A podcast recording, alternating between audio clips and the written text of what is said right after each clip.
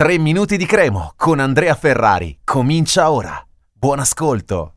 È finito il calciomercato invernale, sicuramente un bilancio positivo per quanto riguarda la Cremonese che ha preso 4 giocatori, però 4 giocatori essenziali e pronti. Livieri per la porta, fondamentale perché numericamente andava sostituito Sar e parliamo di un giocatore che comunque ha avuto già esperienze in Serie C da primo portiere, altre esperienze varie, è comunque un calciatore che ha una, un'età media, diciamo, non è un giovanissimo, è uno che appunto già, già ne sa, ha fatto già il secondo anche in Serie B, quindi perfetto.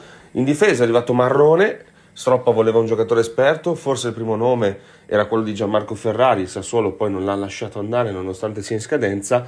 La scelta è ricaduta su questo giocatore, comunque molto esperto, 33 anni, dal Lecco in cui ha giocato poco, eh, Stroppa però lo conosce bene avendocelo avuto a Monza, anche lui eh, va a, a, rinforzare il reparto arretrato che comunque ha spesso delle assenze.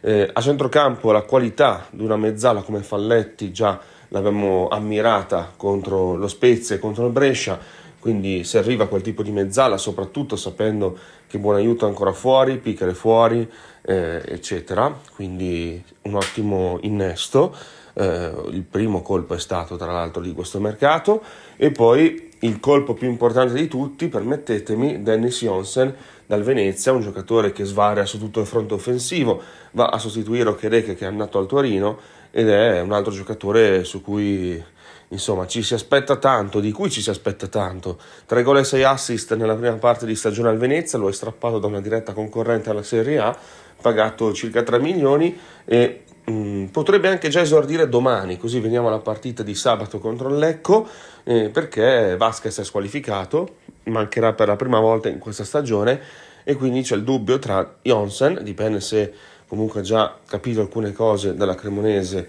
di Stroppa, altrimenti giocherà Saju in coppia con Massimo Coda.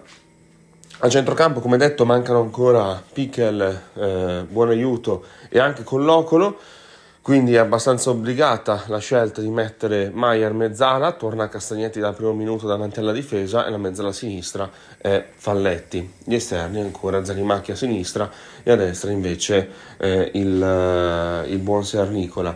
In difesa senza Tuia e Ravanelli la stessa difesa di settimana scorsa, Lociosvili a sinistra, in mezzo Bianchetti e a destra Antov. Eh, in porta il dubbio fra Yundal e Livieri perché Yundal ha avuto un piccolo problema in settimana e quindi potrebbe anche giocare Livieri ma verrà sciolto, fino, eh, verrà sciolto all'ultimo questo, questo dubbio. Eh, davanti come detto Saju in ballottaggio con Jonsen eh, vicino a Coda.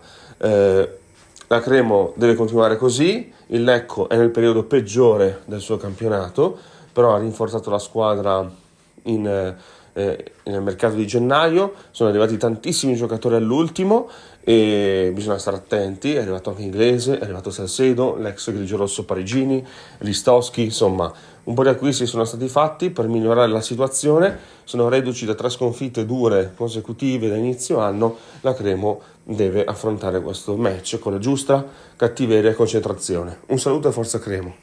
Per oggi 3 minuti di Cremo finisce qui. Appuntamento al prossimo episodio.